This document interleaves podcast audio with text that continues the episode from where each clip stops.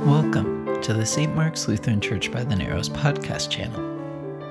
The sermon you are about to hear is from our worship service on October 16th, 2022. For more information about the community and ministries of St. Mark's Lutheran Church by the Narrows, you can visit our website, smlutheran.org. There you will find the full online worship service from which this sermon is taken. And if you would like to give gifts to support the ministries of St. Mark's, you'll find information on how to do that there as well. And now, here's Pastor Siggy Helgeson with the Gospel reading. The Gospel according to Luke chapter 18. Then Jesus told them a parable about their need to pray always and not to lose heart. He said, "In a certain city there was a judge who neither feared God nor had respect for people.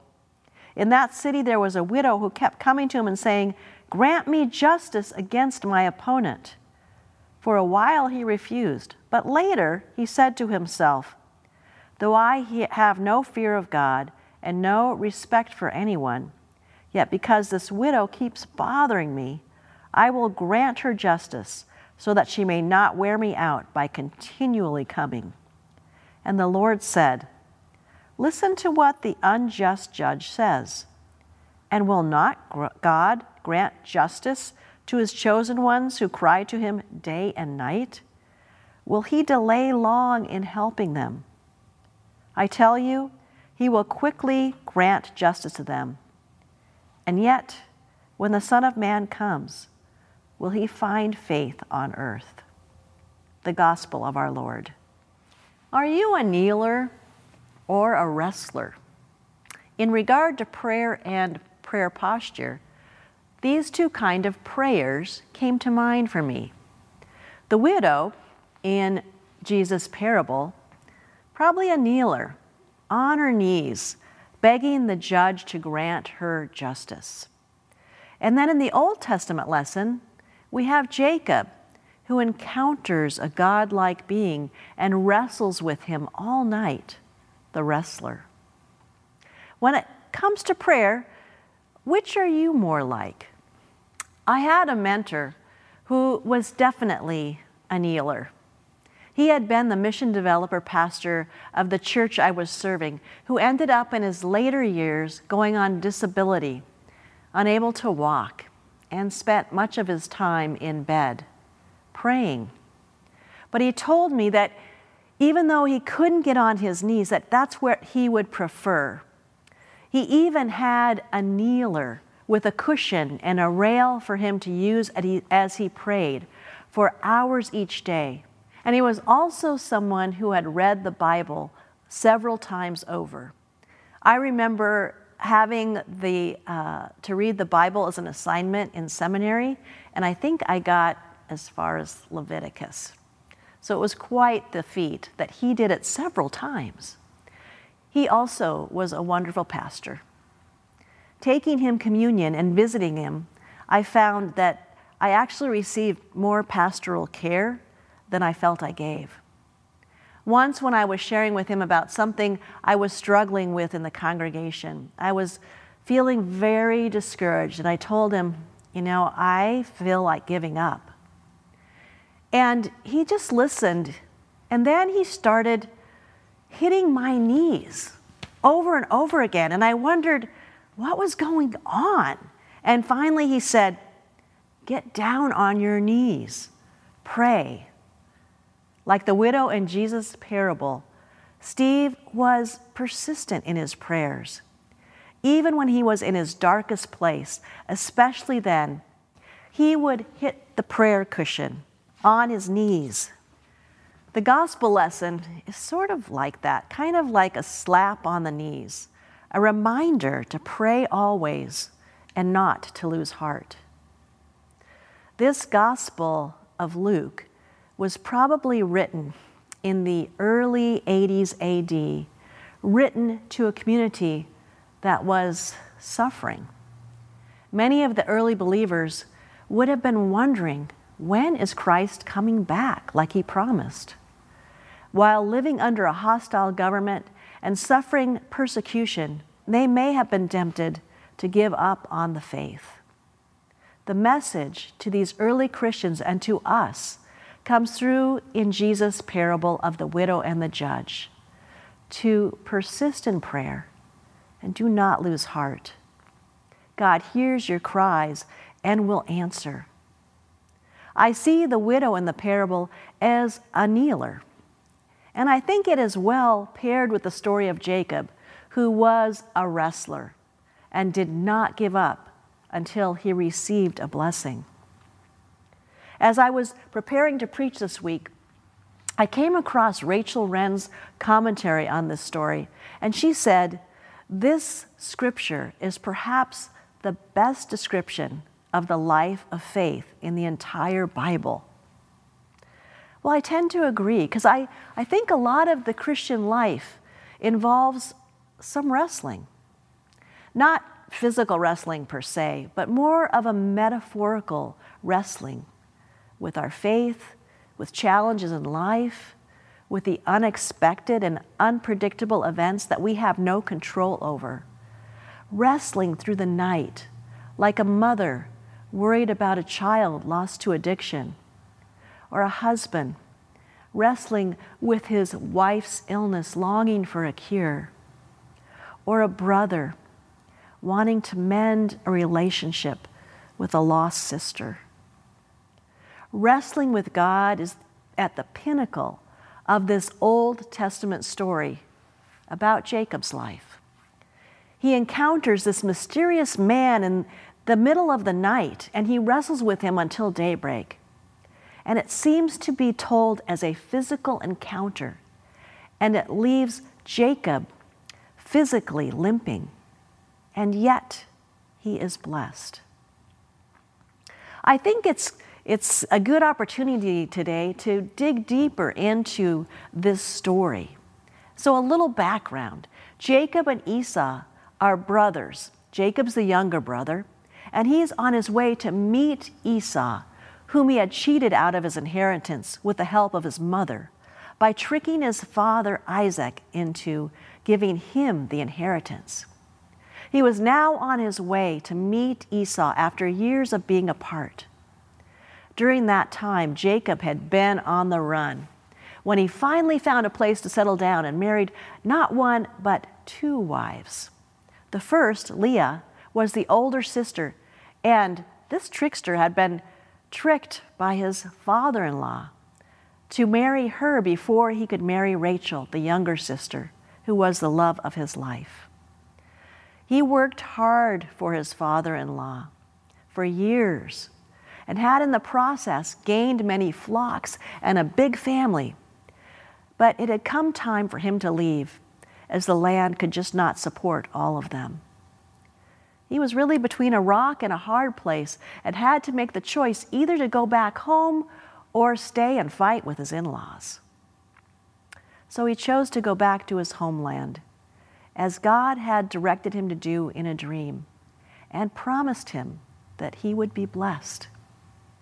One problem, he'd have to face Esau, his brother, whom he had tricked out of his inheritance. Jacob feared what Esau would do to him and his family as a result of his cheating him. Fearful that Esau might take revenge on him and his family, Jacob sends a delegation ahead with gifts of livestock to appease Esau. As they drew near, it was reported to Jacob that Esau was on his way to meet him, and he had 400 men with him. Well, Jacob thought he must be doomed, and quickly tried to get his family across the river Jabbok to safety, while he remained behind.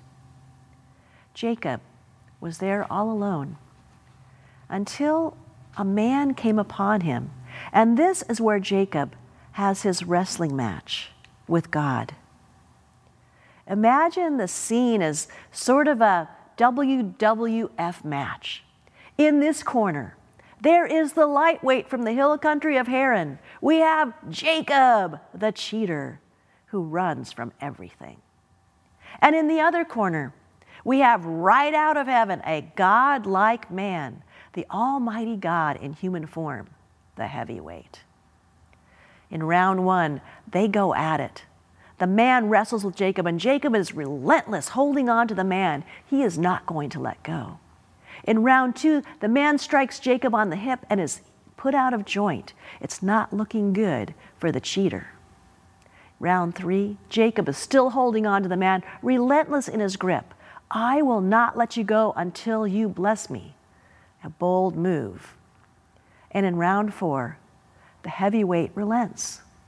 The man, who is later revealed to be God, blesses Jacob and gives him a new name, Israel, which means the one who wrestles with God. And so he goes from being Jacob, the cheater, to Israel, the one who wrestles with God.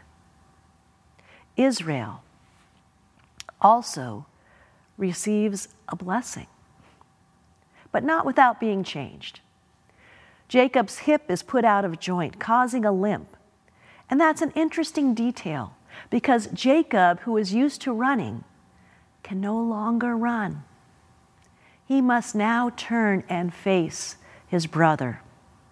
Unable to run, he has nowhere else to go and has to fully trust in God as the one to restore him to his brother and repair the breach that has been between them all these years. No longer able to run and put distance between them, Jacob is put to the test. The end of this part of his story is in his meeting with his brother Esau the next day. And spoiler alert, Jacob, after wrestling all night, still does not completely trust that he will be blessed. And he still worries that Esau means to harm him and take revenge. So he goes ahead of the family to meet Esau, bowing 7 times as he goes toward him. But Esau does not wait for Jacob to come to him. And instead we read, he runs to meet him and embraces him and fell on his neck and kissed him. And they wept. Jacob has changed, walking now with a limp and having a new identity. And Esau, his brother, has changed too. It seems that God has blessed them with a restored relationship. But it took a night of wrestling for Jacob to get there, to be lamed in a way that he could no longer run, but had to trust in God's promise and grace, which he knew he didn't deserve, and yet he received. Perhaps that's the thing that we can learn from this match. And what Jacob truly wrestles with is trusting the promise. And perhaps that's why he relied on cheating for much of his life. I wonder if that isn't a good description of the life of faith, that it comes with times of wrestling with our trust in God, with times of doubt and despair, maybe wondering, where is God, or what is God up to? I wonder if you've ever had a wrestling match with God. When have you stayed up all night praying or duking it out over something that makes you feel powerless or stuck? Perhaps wrestling with worry for a loved one, or a medical diagnosis, an addiction, a mental illness, trauma, loneliness, or grief. And then let's not forget a pandemic and a very divisive political climate in our country. It's been a time of struggle. And perhaps like Jacob, we too might feel afraid or discouraged or hopeless. Well, we are not alone. There are many stories in the Bible and a cloud of witnesses that show the people that struggled and persevered. We are in good company. Consider this list of faithful wrestlers. The Apostle Paul, who talked about wrestling with an illness that he calls a thorn in his flesh, he asks God to take away from him while he continues to spread the faith. Martin Luther, who wrestled with his faith and found solace in discovering God's grace as a free gift and not as a result of good works. He persisted in his calls for reforming the church. And Martin Luther King Jr., who wrestled for justice while fighting for civil rights in this country, who is quoted as saying that the arc of history is long, but it bends towards justice. Perhaps wrestling is part of our human condition, and perhaps it's also a healthy part of growing in our faith. I don't know if you've had the experience of finding peace after wrestling all night, of feeling blessed by something so unexpected at daybreak. Can you recall a time that was your Peniel, when you saw God, when you felt God's presence with you, even as you were wrestling with something in your life? How did it change you? Perhaps you were blessed with a new way of thinking about a situation, or maybe it was finding a support group, or a sense of comfort and well-being, maybe even a relationship restored. Kate Bowler writes blessings for a living. She teaches history at Duke Divinity School and is the author of several books, including No Cure for Being Human and Other Truths I Need to Hear. She hosts a podcast called Everything Happens.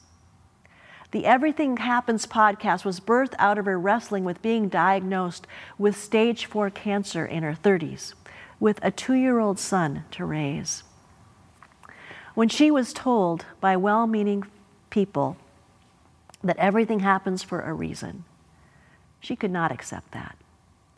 And she wrestled with going beyond platitudes to finding authentic, deeper faith to sustain her in this dark time in her life.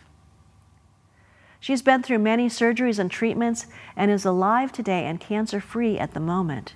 She went on to finish her book and write another one and to see her son go to kindergarten.